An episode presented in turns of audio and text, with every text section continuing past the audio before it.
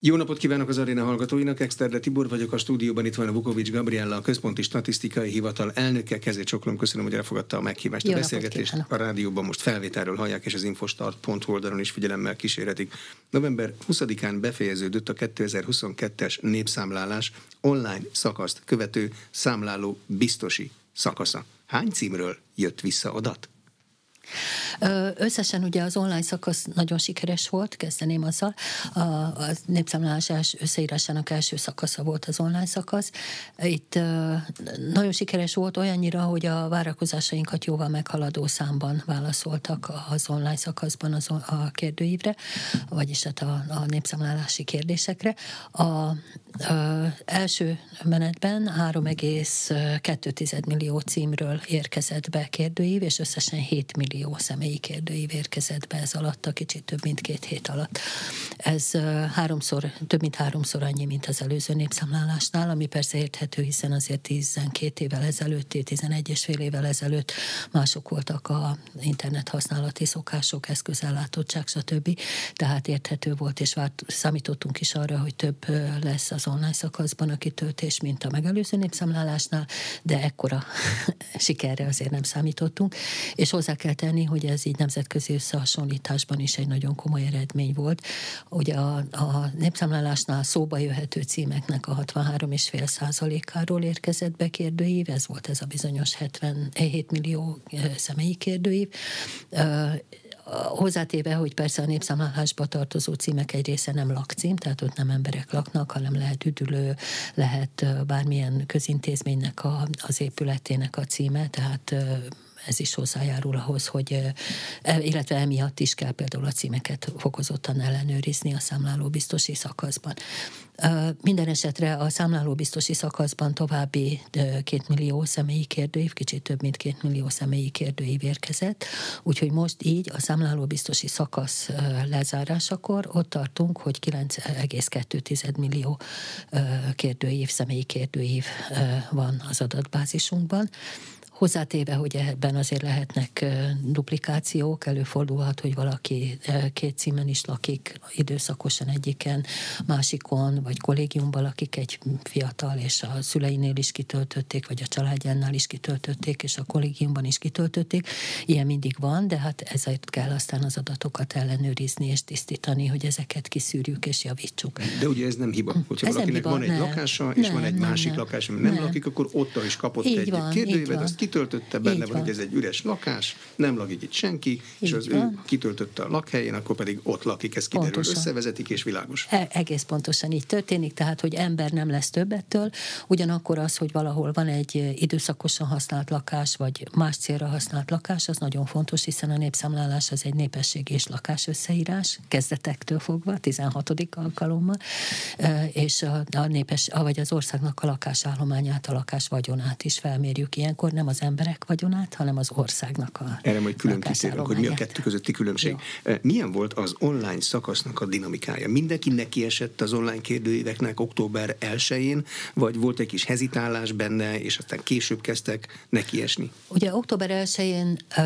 elég sokan nekiestek, nem mindenki természetesen, de nagyon sokan nekiestek. Ez érezhető is volt, volt az első nap délutánján egy körülbelül két órás időszak, amikor lelassult a rendszer egy nagyon rövid időre, még még, talán le is állt, azt, azt nem vagyok benne egészen biztos, de minden esetre elhassult. Ott volt egy, egy nagyobb fajta terhelés. Ugyanakkor a továbbiakban a hét folyamán nagyjából egyenletes volt, szombaton volt általában magas, vasárnap is viszonylag magas volt az online kitöltés, tehát volt, és az utolsó nap volt egy roham. Tehát ugye a tervezett utolsó nap az az október 16-a volt, akkor egy olyan hatalmas roham volt, hogy az összes személyi kérdőív közül egy millió akkor érkezett be a 7 millióból.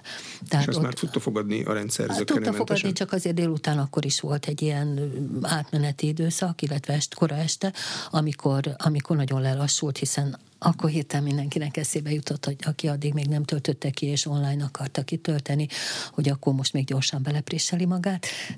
Saját ismerőseim, sőt rokonaim között is voltak ilyenek, akik, akik akkor ébredtek fel, vagy hát akkor tudták egyáltalán megejteni ezt a kitöltést. Ez, ez akkor érezhető volt, akkor is volt egy lelassulás, viszont az, ére, az is érezhető volt, hogy még sokan akarnak belépni a rendszerbe, még sokan akarják kitölteni, ezért is hosszabbítottuk meg utána a három nappal a, a kitöltési időszakot, hogy legyen még azoknak is ideje, akik, akik így a belassulás miatt, vagy egyébként utolsó pillanatban jutott eszükbe. De és ez nem... egy jó gyakorlat, hogyha látják, hogy még sokan állnak kitöltés előtt, akkor a határidőt meghosszabbítják, vagy nem jó gyakorlat, mert hozzá fog bennünket szoktatni, hogy hát nem kell teljesen komolyan venni azokat a határidőket. Ha a KSH látja, hogy még ott toporgok, akkor még úgy is fog hosszabbítani. Hát ugye két dolog, az egyik, hogy ez volt valószínűleg az utolsó népszámlálás, amit így összeírással csináltunk, tehát végül is ez már precedens nem fog teremteni a következőnek. Egyébként is tíz évenként van népszámlálás, tehát azért ez olyan nagy precedens nem teremt, hiszen tíz év múlva már senki nem emlékezne rá, hogy akkor utolsó pillanatban mi volt, vagy kevesen. A másik, hogy ugye a kársának mindig az a célja minden adatgyűjtésnél, hogy minél több adat beérkezzen.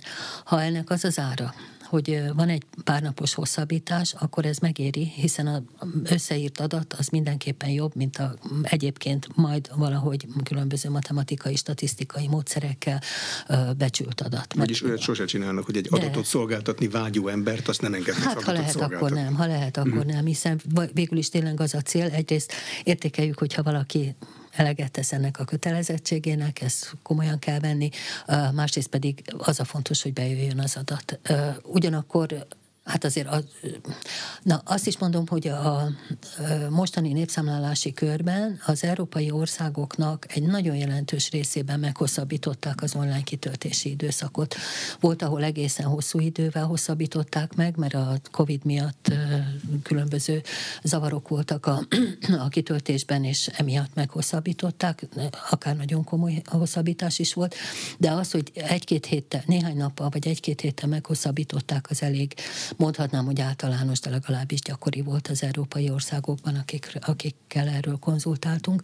Pontosan hasonló megfontolásokból, hogyha ott van az online lehetőség, és ki lehet még tölteni, akkor inkább töltsék ki, mint hogy elveszítsük őket, vagy mint hogy a, a számláló biztosoknak biztos, hogy sokkal nehezebb elérni az adatszolgáltatókat, mint az, hogy valaki leül a számítógép elé egy neki tetsző időpontban, és, és kitölti a kérdőívet. Láttam utcán, akkor még nem volt nagyon hideg, de akkor is végtelen türelemmel eh, időpontot egyeztető számláló biztosokat. Három, négyet, eh, nem akartam őket kihallgatni, de hát éppen ott álltam, és láttam, hogy nagyon türelmesen, ha ez nem jó, akkor legyen az, az se jó, akkor a harmadik legyen. Ki lehet számláló biztos, valami speciális képesség kell hozzá?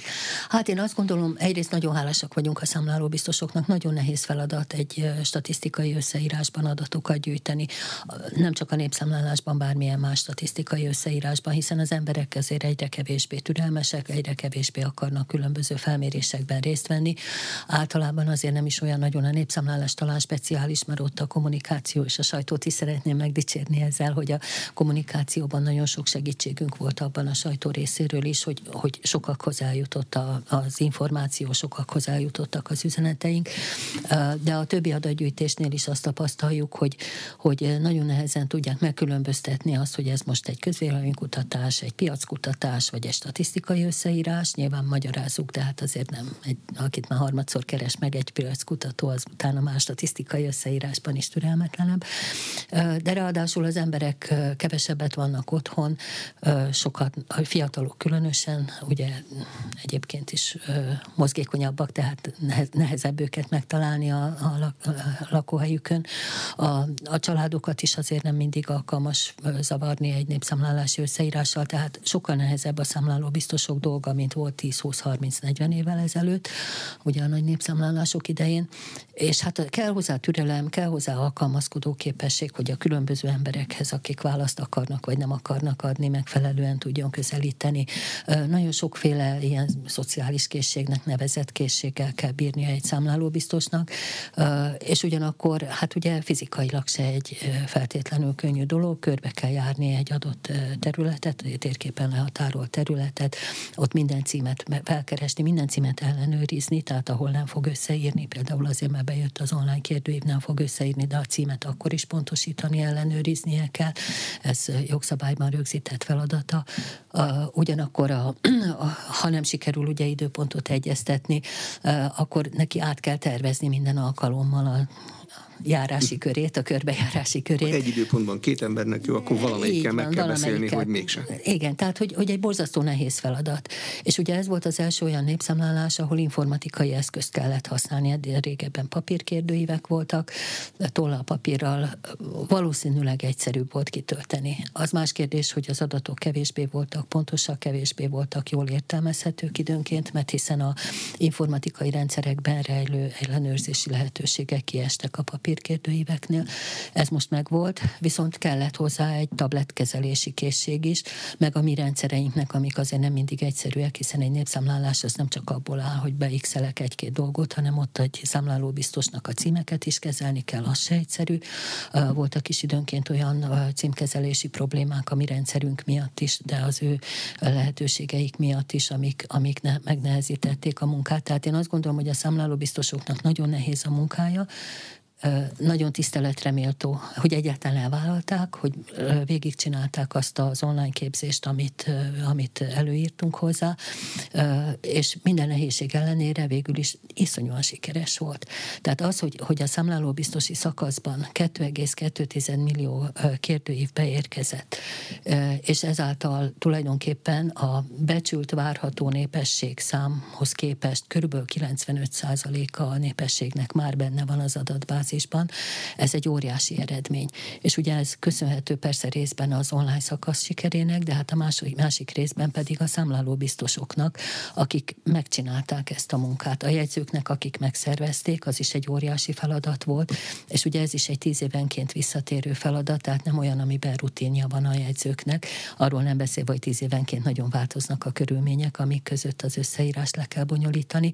Tehát a jegyzőknek is egy óriási feladat volt, és, és nekik is hálásak vagyunk, hogy ilyen sikeres volt az általuk szervezett számlálóbiztosi szakasz a számlálóbiztosoknak, és hát mindenkinek, aki közreműködött, mert hiszen, hogyha egy jegyzőnek van ezzel dolga, akkor nyilván a polgármesteri hivatal más munkatársainak is van ezzel dolga. Úgyhogy ez egy ilyen nagy országos akció volt, nem volt könnyű akció, az egészen biztos, egy, egyik népszámlálás se könnyű akció, de, de végül is most a, mondjam így, hogy a nehezén túl vagyunk, most a pót összeírási időszak követ következik.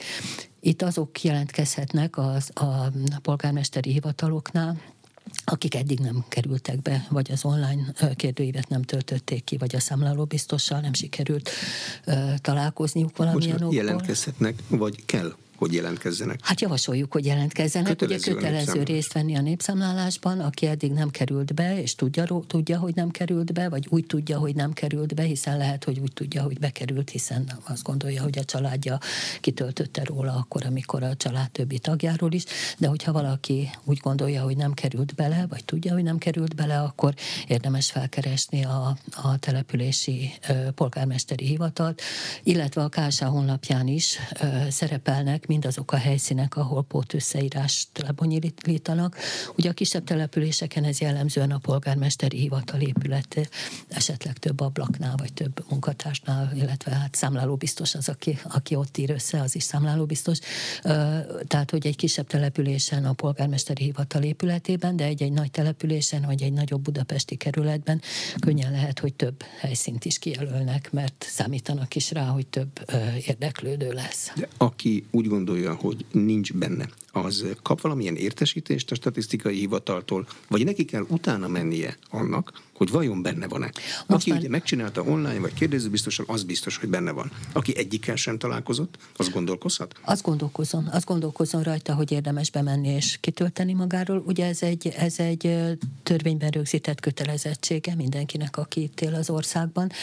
Tegyünk eleget ennek a kötelezettségnek. A KSH most már nem értesít, tehát a számláló biztos a harmadik felkeresés alkalmával, hogyha addig se talált senkit azon a címen, és úgy tűnik, hogy, hogy azért emberek laknak ott, akkor egy olyan értesítést hagyott, amiben szerepel, hogy ez már az utolsó ilyen értesítés volt, és innentől kezdve a pót összeírásban a polgármesteri hivatalnál Tehát mégis részt. van az embereknél értesítés arról, hogy népszámlálás volt, így kereste van. a számláló így biztos, van. megint kereste, van. és van. leírja, hogy mivel nem találta most, van. mi a teendő. Igen, igen, senkinek igen. nem kell a sötétségbe bolyogni, hogy van sötétségben bolyongani, hogy vajon hogy, és mondom a KSA honlapján is az összes településnek az összes pótösszeírási helyszíne szerepel, az megtalálható ugye www.ksa.hu vagy népszámlálás2022.hu, mind a kettőnél megtalálhatóak ezek a pótösszeírási címek, ahová el lehet menni és összeíratni magát november 28-áig, november 28-a hétfő az utolsó pót összeírási nap. Hm. Hogyha az online és a kérdezőbiztosi szakban megvolt 95% akkor ez a címek 95 a vagy a népesség 95 Nem, ez, a, ez annak a népességnek, akit, be, akit várhatóan becsült népesség. Ugye van, a, van egy folyamatos népesség továbbvezetés, van egy népszámlálás, onnantól kezdve a születések, halálozások, kivándorlások, bevándorlások adatai alapján továbbvezetjük a népesség népességet minden év jellemzően január 1 És a mostani érvényes továbbvezetett népességszámhoz képest becsüljük, hogy körülbelül mennyi lehet majd, ugye azért kell népszámlálás, mert a továbbvezetés azért az mindig elcsúszhat. Országosan kevésbé, de azért mindig elcsúszhat egy kicsit, mert azért mindig vannak pontatlanságok egy továbbvezetésben, pláne amikor ilyen hosszú ideig, ugye most több mint 11 évig nem volt népszámlálás, tehát ez, vagy igen, 11 évig nem volt népszámlálás, tehát ez, ez egy viszonylag hosszú időszak, ezért kell népszámlálás többek között, hogy korrigáljuk a továbbvezetést. És megint van egy bázis, ami egy pontos szám, és, és onnan lehet megint bázis, tovább. És onnan lehet megint tovább vezetni, igen. Hogyan lehet, milyen módszerrel ellenőrizni az önkény, önkéntesen bevitt adat minőségét? Például azt, hogy ki mennyire konyít a digitális világhoz. Volt a kérdőjükben egy ilyen rész, hogy ki kezele benne adatbázisokat, uh-huh. például ilyesmi. Uh-huh. Ezt a valósággal valahogy össze lehet vezetni? Speciál ezt valószínűleg nem olyan nagyon. Azt gondolom, hogy a, a, ugye minden, minden népszámlálási kérdőívnek vannak olyan logikai összefüggések a kérdések között, amiknek egy jó részét azért lehet ellenőrizni. Van-e otthon számítógép, ha arra azt mondja, hogy nincs, akkor arra a kérdésre fura a válasz, hogy kezele adatbázisokat? Kevéssé valószínű, kevéssé valószínű, vagy hogyha nem tudom én, az első kérdések az alapkészség nehézségekre ott nem a válasz, akkor valószínűleg az adatbázis kezelésre is inkább nem választ kellene adni. De speciál ez a kérdés ugye úgy objektíven nehezen ellenőrizhető, egy kicsit olyan, mint a nyelv, milyen nyelvet beszélek, tehát beszélek ezt, azt, azt, aztán vagy igen, vagy nem, vagy azt nem tudjuk, hogy milyen szinten. Tehát. Az, az, annak, az nem is, nem is célja ennek a kérdésnek, hogy azt megállapítsuk, hogy milyen a nyelvtudás, csak azt, hogy melyik nyelveket beszélik. Ez önmagában egy nagyon izgalmas információ, és ez például a nemzetközi összehasonlításban nagyon izgalmas információ, hogy például Angliában nagyon kevesen beszélnek idegen nyelvet. A, jó, tudjuk, hogy azért, mert nagyon jól elboldogulnak a, a saját anyanyelvükkel a világban mindenütt gyakorlatilag, sőt. Például a nyelvtudásnál, ha már szóba hozta ilyen hozzáállásbeli attitűdöket tud mérni a statisztika. Van, aki azt mondja, hogy más országokban az emberek, mint hogyha könnyedebben beszélnének olyan nyelven is, amit egyébként hivatalosan nem tudnak. Róluk meg azt mondják, hogy mi csak akkor vagyunk hajlandók megszólalni egy nyelven, ha már legalább egy nyelvvizsgánk van róla. Tehát ez egy hozzáállásbeli dolog. Ez valószínűleg hozzáállásbeli dolog. Valószínűleg van olyan, olyan, olyan gyakorlati kérdés is, hogy hogyha valaki nek szükséges, hogy elboldoguljon valahogy egy idegen nyelven. Olyan környezetben dolgozik, ahol gyakran fordulnak meg külföldiek. Nem feltétlenül tud jól egy idegen nyelvet, de kénytelen valamilyen módon kommunikálni, akkor ez nyilván könnyebben meg fog szólalni az akármelyik idegen nyelven, még amit nem jól beszél azon is. Ugye nálunk azért az iskola rendszer se biztos, hogy abba segít, hogy, hogy, hogyha valaki nem olyan biztos a tudásában, akkor azért ott linkeljen, mondjuk így. Amivel szerintem semmi baj nincsen, mert a legfontosabb az, hogy megértessük magunkat, nem az, hogy tökéletesen beszéljünk egy idegen nyelvet, vagy akár magyarul is végül is fontos, hogy megértessük magunkat. Az a legfontosabb. Aztán a következő, én a magyar nyelvnek nagy híve vagyok, és szeretem a szép szabatos fogalmazást, de ezzel együtt az a fontosabb, hogy megértessem magam, amikor amikor olyan helyzetben vagyok, hogy fontos, hogy értsék, hogy mit mondok. És ez, ez kül, idegen nyelvekre is érvényes. Én ezt nagyon fontosnak tartom, és a gyakorlatban is tapasztalom, hogy a mi nemzetközi életünk az nagyon intenzív, a statisztika egy nagyon nemzetközi szakma és nagyon nemzetközi tudomány, rengeteg nemzetközi interakcióval, és tulajdonképpen vannak olyan statisztikusok, akik azért sikeresek a nemzetközi életben, mert jól tudnak kommunikálni, akár rossz nyelvtannal, és nem feltétlenül azért, mert olyan csili nagy szakmai tudásuk van, de jól tudják eladni. Mindegy, hogy milyen formában. Lehet, hogy nyelvtanilag nagyon helytelen, az igeidőket nem jól egyeztetik, meg lehet, hogy nem tudom én a bonyolultabb szavakat se jól mondják ki, de ennek ellenére az egy nagyon fontos dolog, hogy kommunikáljunk. Az arab számok azért, arab számok a világon mindenhol a statisztikus, az, az leginkább az egy másik, az egy másik, most az értekezletekről beszélek. De például egy ilyen nyelvtudási felmérés, ez alkalmas olyan feltevések megerősítésére vagy cáfolására, hogy azt gondolom, hogy az osztrák határ mentén valószínűleg többen fogják azt mondani, hogy beszélnek valamilyen idegen nyelvet, Ez mert ők valószínűleg valószínű. használják. Mert mennek. Nagyon valószínű, de még az is lehet, hogy a, a többi határmenti vidéken is.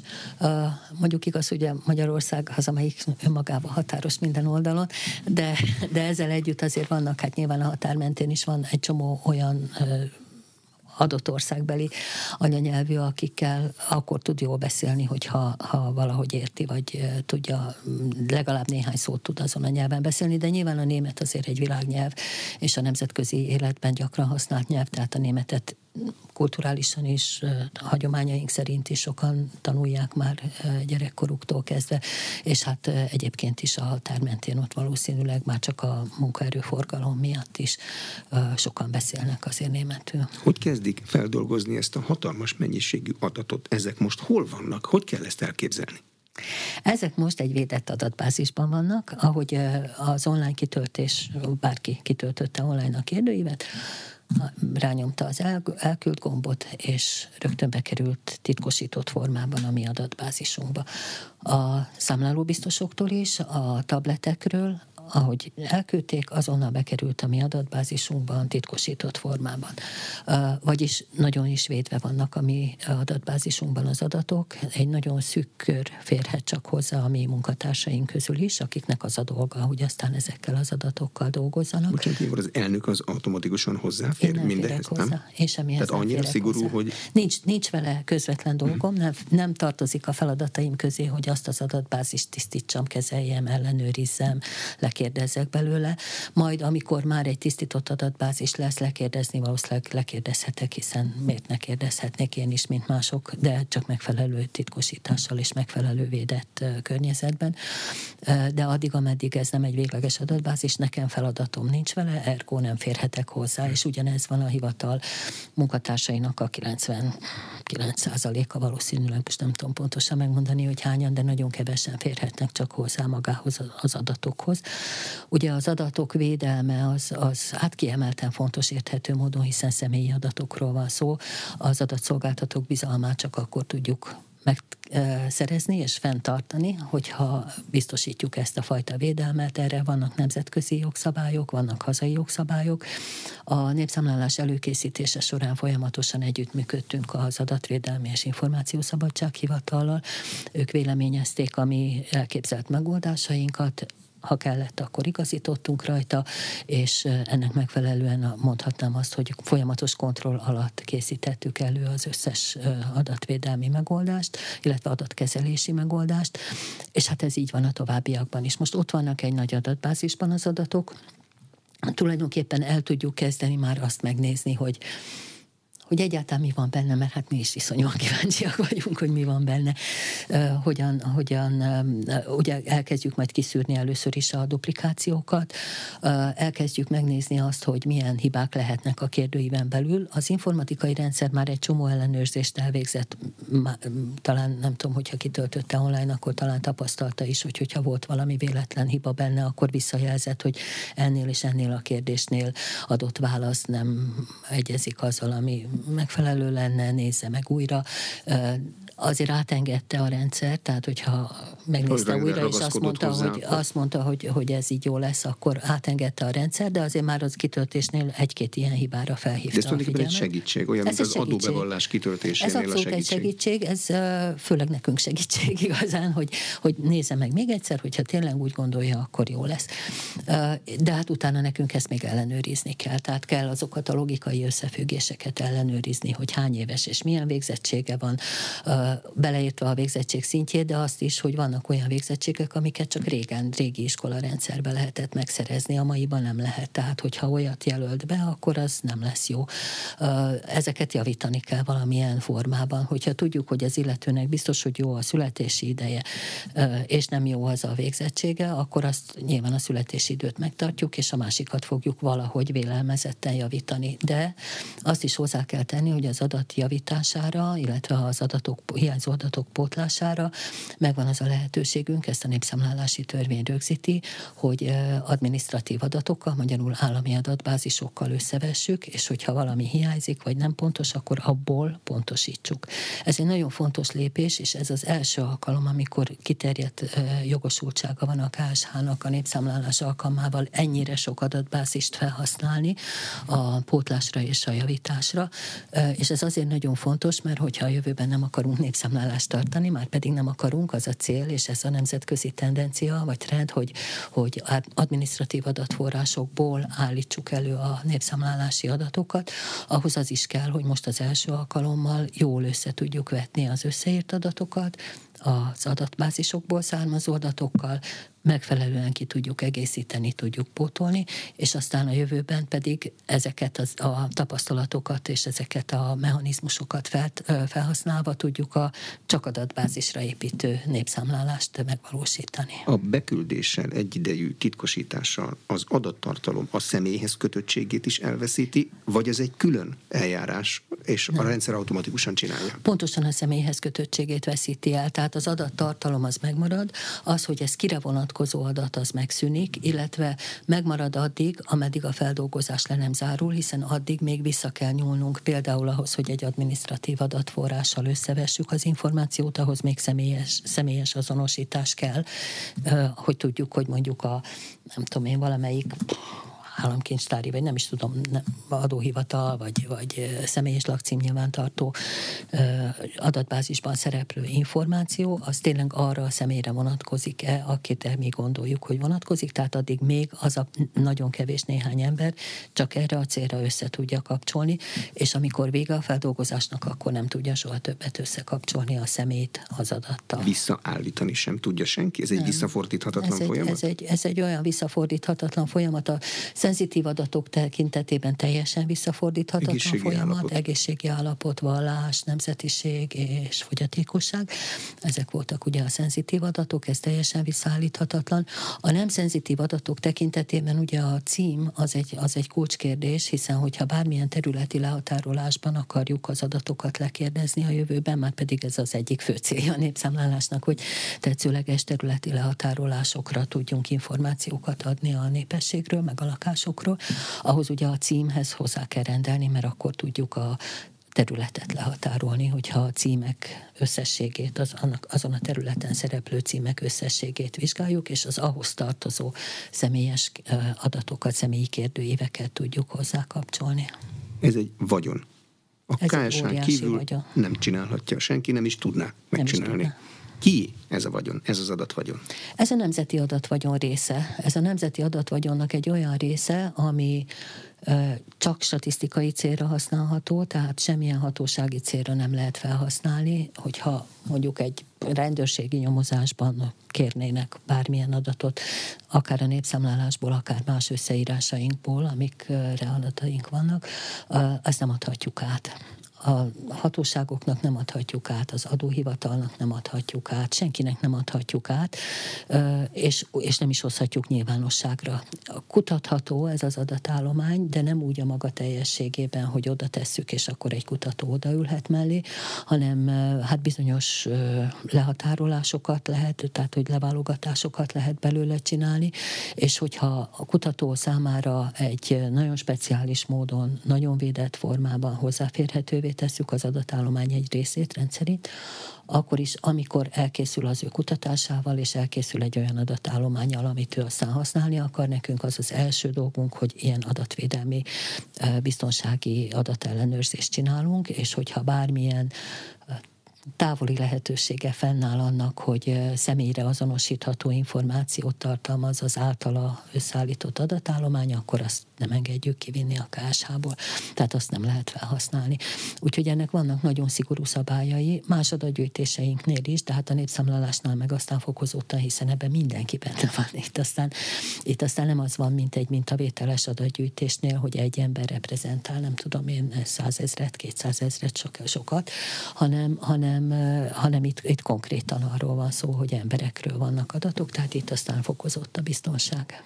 Még az online szakaszban láttam online portálokon, Facebookon itt, ott, hogy társadalomtudományokkal foglalkozó kutatók biztatták az embereket, hogy töltsék ki, így mert van. mi is ebből fogunk dolgozni. Így van, Kérték, így van ők is ebből fognak dolgozni. Ki. Ez a, azért, azért speciális egy népszámlálás, de, de végül is tényleg minden statisztikai adatgyűjtés, de a népszámlálás az mindent meg tud alapozni. Tehát az a későbbiekben egy, egy mintavételes kutatást, bármilyen társadalomtudományi vagy piackutatást, ahol tudni akarja, ahol reprezentatívnak kell lenni a mintának mondjuk a életkorra, a nemre, a ö, lakóhely, már olyan értemben, hogy város, vagy falu, vagy kisváros, vagy nagyváros, tehát bármilyen területi szempontból is reprezentatívnak kell lennie.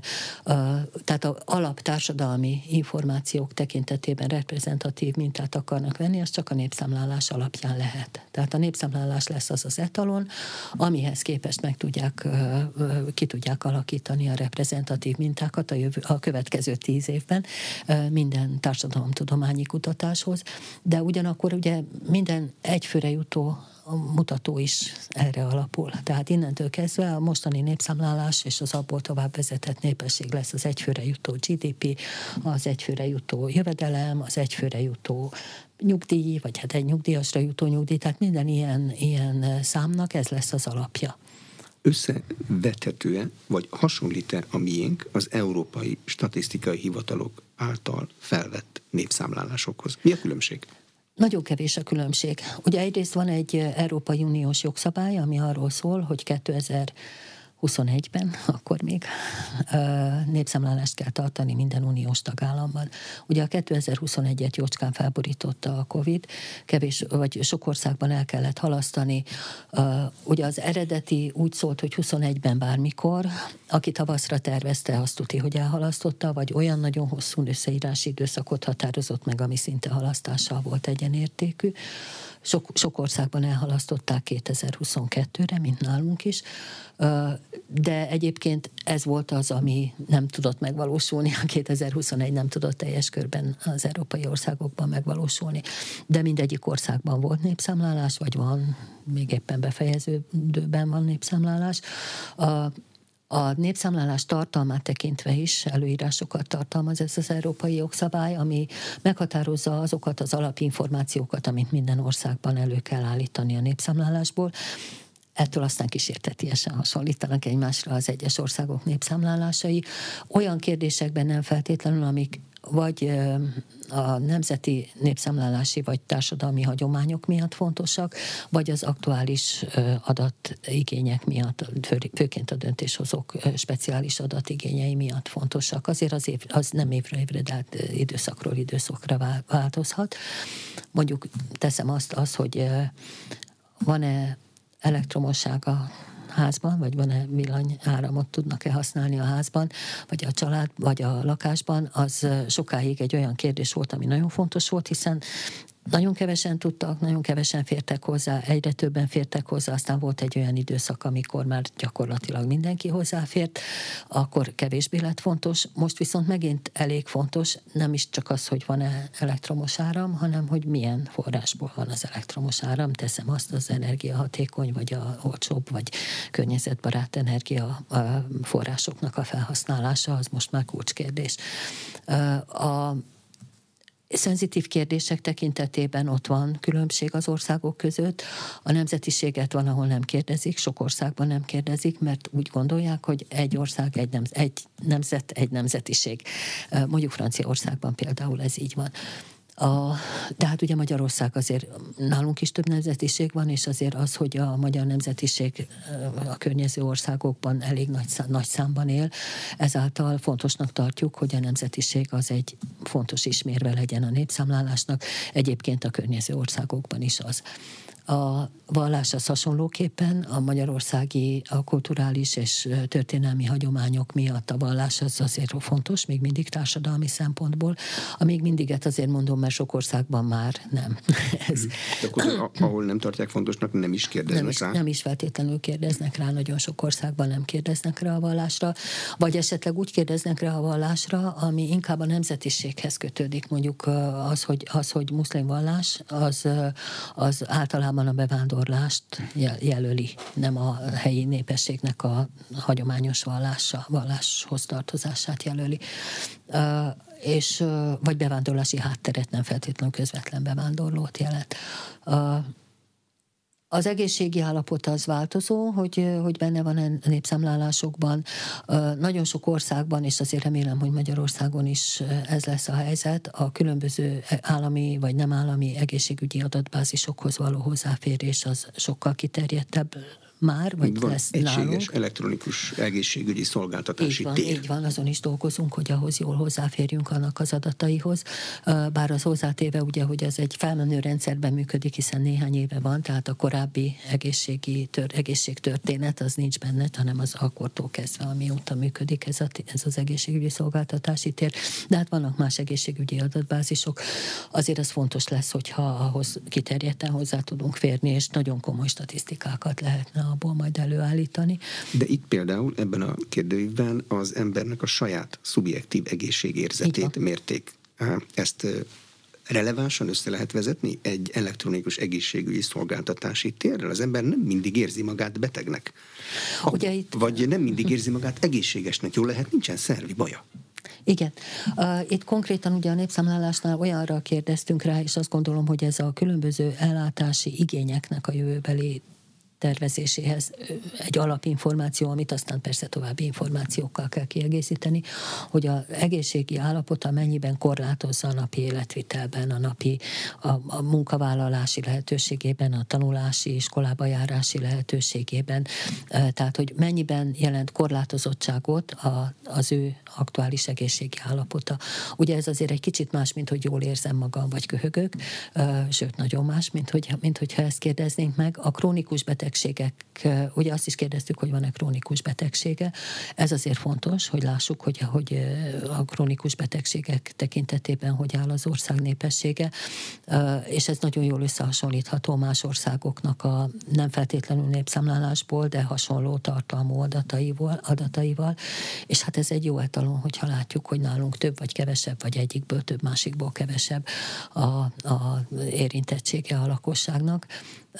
Tehát nálunk kifejezetten a korlátozottság és a krónikus betegségek voltak ezek a népszámlálási kérdések, de hozzátéve, hogy öt évenként csinálunk egy egészségügyi állapotfelmérést, egy mintavételes felmérést, de egy viszonylag nagy mintán, ahol sokkal több részletre tudunk, pont az, az csak egészségi állapottal foglalkozik, és ahol sokkal több részletre tudunk kérdéseket feltenni, és aztán adatokat előállítani. De itt az egészségben eltöltött évek a várható élettartam, vagy az előre tervezhető szolgáltatási igények megtervezése a fontos, fontosabb? Én azt gondolom, hogy ez a kérdés leginkább a szolgáltatási igényekre ad, ad alapinformációkat, és nem is feltétlenül az egészségügyi szolgáltatásokra, hanem akár szociális szolgáltatásokra, hiszen hogyha valaki egészségi állapota miatt korlátozott ebben, abban, amabban a tevékenységben, akkor az részben egészségügyi kérdés, és részben az egészségügyi ellátórendszer tud ezen valamilyen módon segíteni, részben viszont a szociális ellátórendszer tud ezen segíteni, vagy a civil szervezetek, akik ilyen, akár ilyen betegségekkel foglalkoznak, akár, akár támogatást nyújtanak azoknak, akik valamilyen korlátozottsággal élnek, azok tudnak ebben segíteni. De hozzátéve, hogy ezek ilyen nagyban ilyen alapinformációk, amikre aztán lehet további kutatásokat építeni. Tehát ahogy a társadalomkutatók is nagyon várják, én azt gondolom, hogy az epidemiológusok, a különböző szociális egészségügyi szférával foglalkozó kutatók is nagyon várják, hogy ezek a népszámlálási információk elérhetők legyenek, hozzáférhetők legyenek, és további kutatásokat tudjanak, akár célzott minták vételével további kutatásokat tudjanak aztán majd végezni. Hogy megy a kutatás? Oda megy egy kutató, nyilván egy hipotézissel megy oda, azt szeretném megtudni, hogy, és ehhez ilyen, meg ilyen, meg ilyen adatsort mm. kérek, vagy a KSH-nak megmondja, hogy mit szeretne tudni, és a KSH megmondja, hogy, hoz, hogy ehhez milyen adatokra van szükséged? Ez mind, mindegyik, Mind mindegyik, mindegyik. Tehát a felhasználókkal való konzultáció az a statisztikai munkának egyre fontosabb része. Egyrészt azért, mert nagyon sok most már a felhasználó, ami azt is jelenti, hogy különböző felkészültségű felhasználókkal vagyunk kapcsolatban, akik, akiknek egy része profi. Tehát egy epidemiológus az, az olyan profi, aki neki a szakmájában benne van a statisztika. A szakmájában benne van a statisztika, meg tudja, hogy egy kutatást hogy kell elindítani, hogy kell végezni, milyen hipotéziseket állítson fel ehhez, milyen megerősítő vagy elvető adatokra vagy információkra van szüksége, tehát a, a, a, ez is egyfajta felhasználó, a, aki, aki profit. De hát vannak olyan felhasználók is, akik nem feltétlenül jártasak annyira a statisztikában, vagy a statisztikai adatok között nehezebben igazodnak el. Ővelük kell igazán olyan párbeszédet folytatnunk, hogy most pontosan mit szeretne, milyen információra van szükség. Elég neki egy bonyolultabb keresztábla, elég neki egy különböző, vagy, vagy több tábla, vagy grafikonokat szeretne látni, és abból ő már nagyjából tudja, hogy hová induljon tovább, vagy pedig kell neki egy adatbázis, de akkor pedig tudni kell, hogy tud-e például adatbázist kezelni, mert, mert mi leválogatásokat tudunk csinálni, de mondjuk helyette nyilván nem tudunk egy adatbázis kutatást végrehajtani.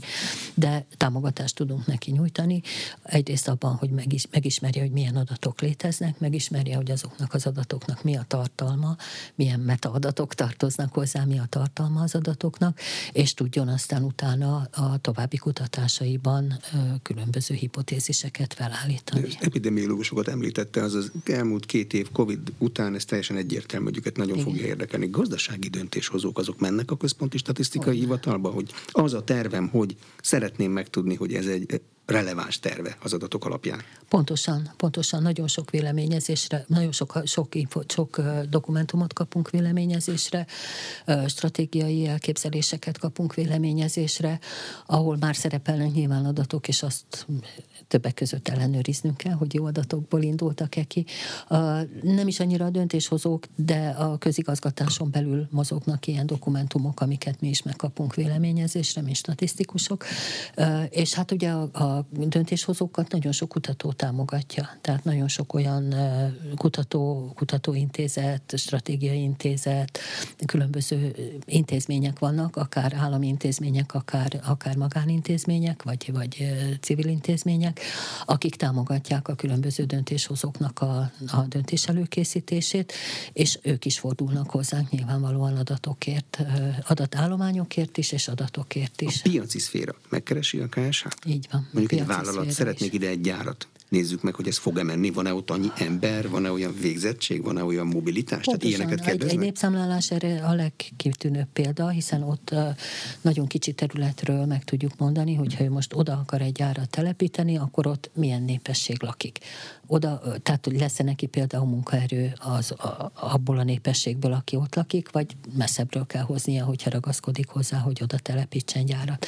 Ugyanakkor, hogyha mondjuk egy kereskedő akar egy, egy üzletet, vagy hálózat egy üzletet létesíteni valahol, akkor is meg tudjuk mondani, hogy milyen lakosság lakik ott, milyen várható vásárló ereje van annak a lakosságnak, azt már nem mi fogjuk közvetlenül a népszámlálásból, hanem más kutatásokból meg tudja állapítani, hogyha ilyen korú, ilyen végzettségű, ilyen családi összetételű háztartások laknak azon a területen, akkor körülbelül mit várhat, milyen fókusza legyen az ő kereskedelmi vállalkozásának vagy egyáltalán érdemese neki oda, az-e a profitábilis neki, mert ugye a vállalkozónak az a fontos, hogyha ott telepíti, vagy hogyha kettővel odébb telepíti. De ez a vállalkozónak élethalál kérdése. Ha rosszul dönt tönkre, vagy a KSH ebből tud üzletet csinálni? Ennek, az, ennek van egy ára? Nincsen. Nincs. A KSH nem, nem üzleti vállalkozás, hanem közjószágot állítunk elő. Tehát bármi, amit mi előállítunk, az bárki számára hozzáférhető. Minden adat, amit a KSH előállít, az közvagyon, közjószág, bárki számára hozzáférhető. Egyedül annyi van, hogy hogyha komolyabb lekérdezést, vagy komolyabb leválogatást, vagy nagy munkát igényel az, hogy speciál azt az egy adat igényt kielégítsük, akkor, eh, hogy mondják ezt eh, ráfordítás alapon, tehát, hogy amennyi munkát mi nekünk, extra munkát erre eh, rá kellett szállni, azt megtérít azt megkérhetjük annak a megtérítését attól, aki, akinek erre szüksége volt erre az adatra, de alapvetően minden, amit előállítunk közjószág. Hát borzasztó sok adat kint is van a, honlapunkon.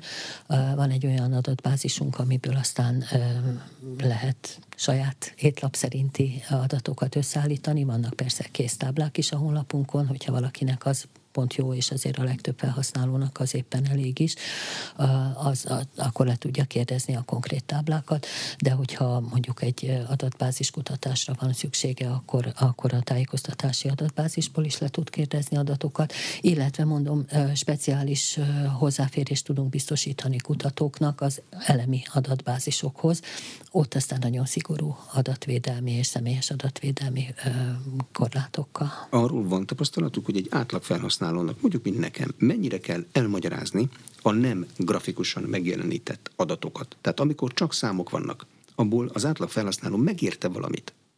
Hát ugye nem tudom, hogy milyen egy átlag felhasználó. Vannak, akik igen. Tehát vannak, akiknek jó érzéke van ahhoz, hogy adatsorokat értelmezzenek, vagy Ránéz, adatsorokban látja lássanak. a dinamikáját, hogy ez miről például, szól? Például látja a dinamikát benne, látja a megoszlást benne, tehát hogy, hogy van, aki ránézésre viszonylag jól tudja az adatokat egy táblából értelmezni. Én a magam részéről például elég jól tudom, de szeretem grafikusan azonnal gyorsan ránézni egy magam által mm, hevenyészve, most már ugye azért a rendszer, ezek a különböző informatikai megoldásokkal nagyon sok grafikont lehet előállítani. Szeretek úgy vizuálisan ránézni, és akkor az úgy meg is ragad rögtön a fejembe. Igaz, hogy statisztikusként azért a számok is elég jól megragadnak a fejembe. Ha a következő már nem személyes lekérdezése, meg nem online fog működni, akkor minden adatbázist kell látniuk, amit valaki előállít? Minden olyan olyan adatbázist, ami releváns lehet a népszámlálási adatok szempontjából.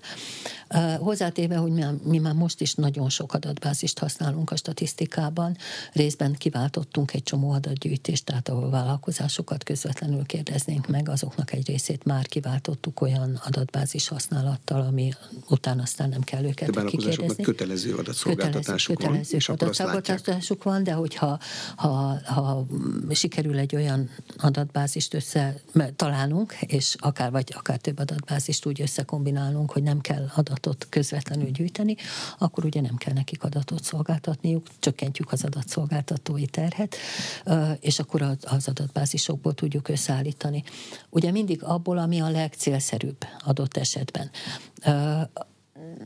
nagyon-nagyon-nagyon sokféle adatbáz, állami adatbázis létezik az országban. A különböző hatóságok a saját hatósági vagy intézményi céljaikra, vagy annak, annak a jogszabályban meghatározott célokra gyűjtenek és, és tárolnak adatokat azokat a hatósági szempontból ellenőrzik is nyilván, mert hát a hatóságnak nyilván pontos adatok kellenek az ő céljaikról. De ebben most biztos, hogy a minden olyan hatóság, amelyik adatot állít elő, az ugyanolyan színvonalon? Nem, egész különböző, egész különböző módokon gyűjtik be az adatokat, különböző módokon tárolják az adatokat, különböző szerkezetben tárolják az adatokat, különböző időszakokról szólnak az adatok, különböző a kezdeti hosszúsága az adatsornak, az, az idősornak, Különböző, hogy milyen időszakonként gyűjtik az adatokat, van, aki naponta, van, aki hetente, van, aki hónapon, havonta, van, aki évente.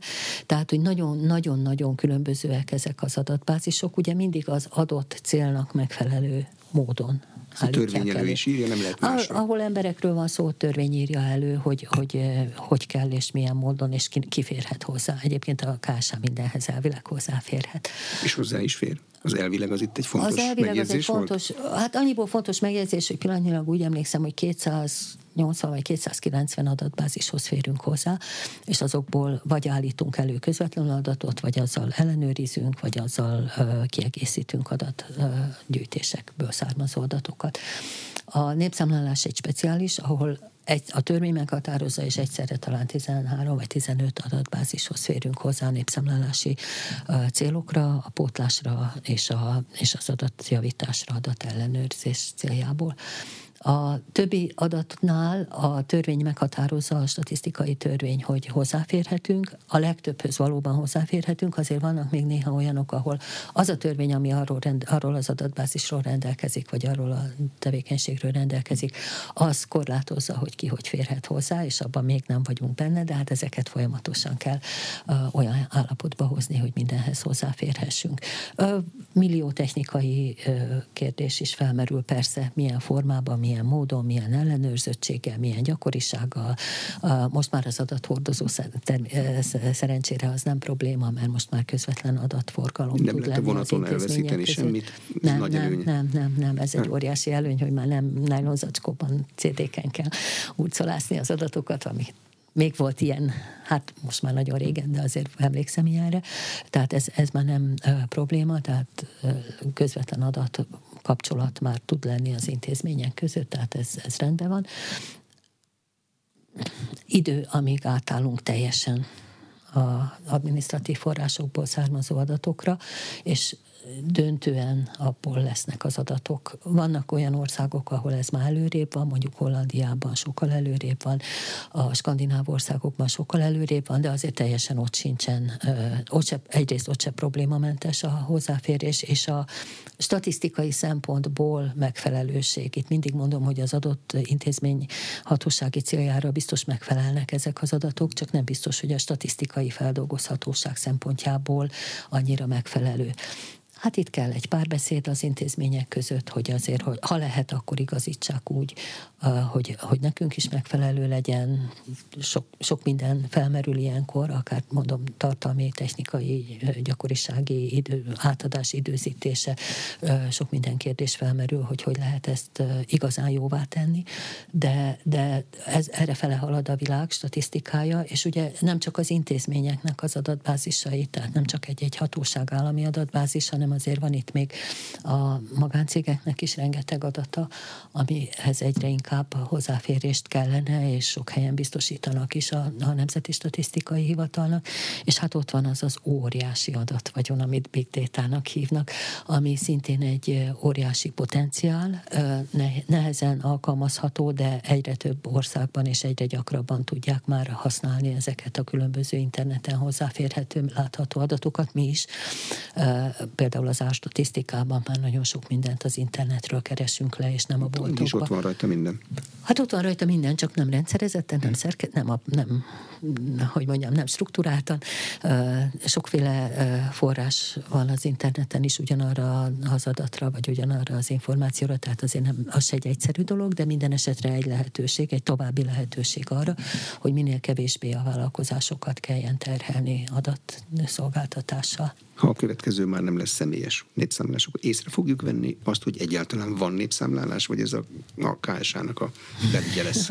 Hát azt nem fogják észrevenni az emberek, hogy éppen zajlik egy népszámlálási adatállomány összeállítása, de azt remélem, hogy észre fogják venni, hogy akkor itt van egy hatalmas népszámlálási adatállomány, ami ugyanolyan hasznos, ugyanolyan ö, mindenki számára ö, sok információt, tehát akár egy érdeklődő ember számára, akár egy döntéshozó számára, akár az üzleti élet számára, vagy akárki számára egy nagyon fontos információs bázis, és én abban is reménykedem, hogy nagyon sok elemzést a KSH is ki fog tenni, a továbbiakban is biztos vagyok benne a, a, az így gyűjtött, vagy így előállított népszámlálásokból, az admin, admin népszámlálásokból mint, mint ahogy most is, hát nyilván minden népszámlálás után aztán jön az adat özön, a kiadvány özön, a kisebb, nagyobb elemzések özöne a KSH-ból is, meg hát ugye a, mind, mind azoktól, akik felhasználják ezeket az adatokat. Köszönöm a tájékoztatást. Az elmúlt egy órában Vukovics Gabriella, a Központi Statisztikai Hivatal elnöke volt az aréna vendége. A műsor elkészítésében Sipos Ildikó felelőszerkesztő és Módos Márton főszerkesztő vett részt. A beszélgetést a rádióban most felvételről hallották, és az infostart.hu oldalon is figyelemmel kísérletik. Köszönöm a figyelmet, Exterde Tibor vagyok.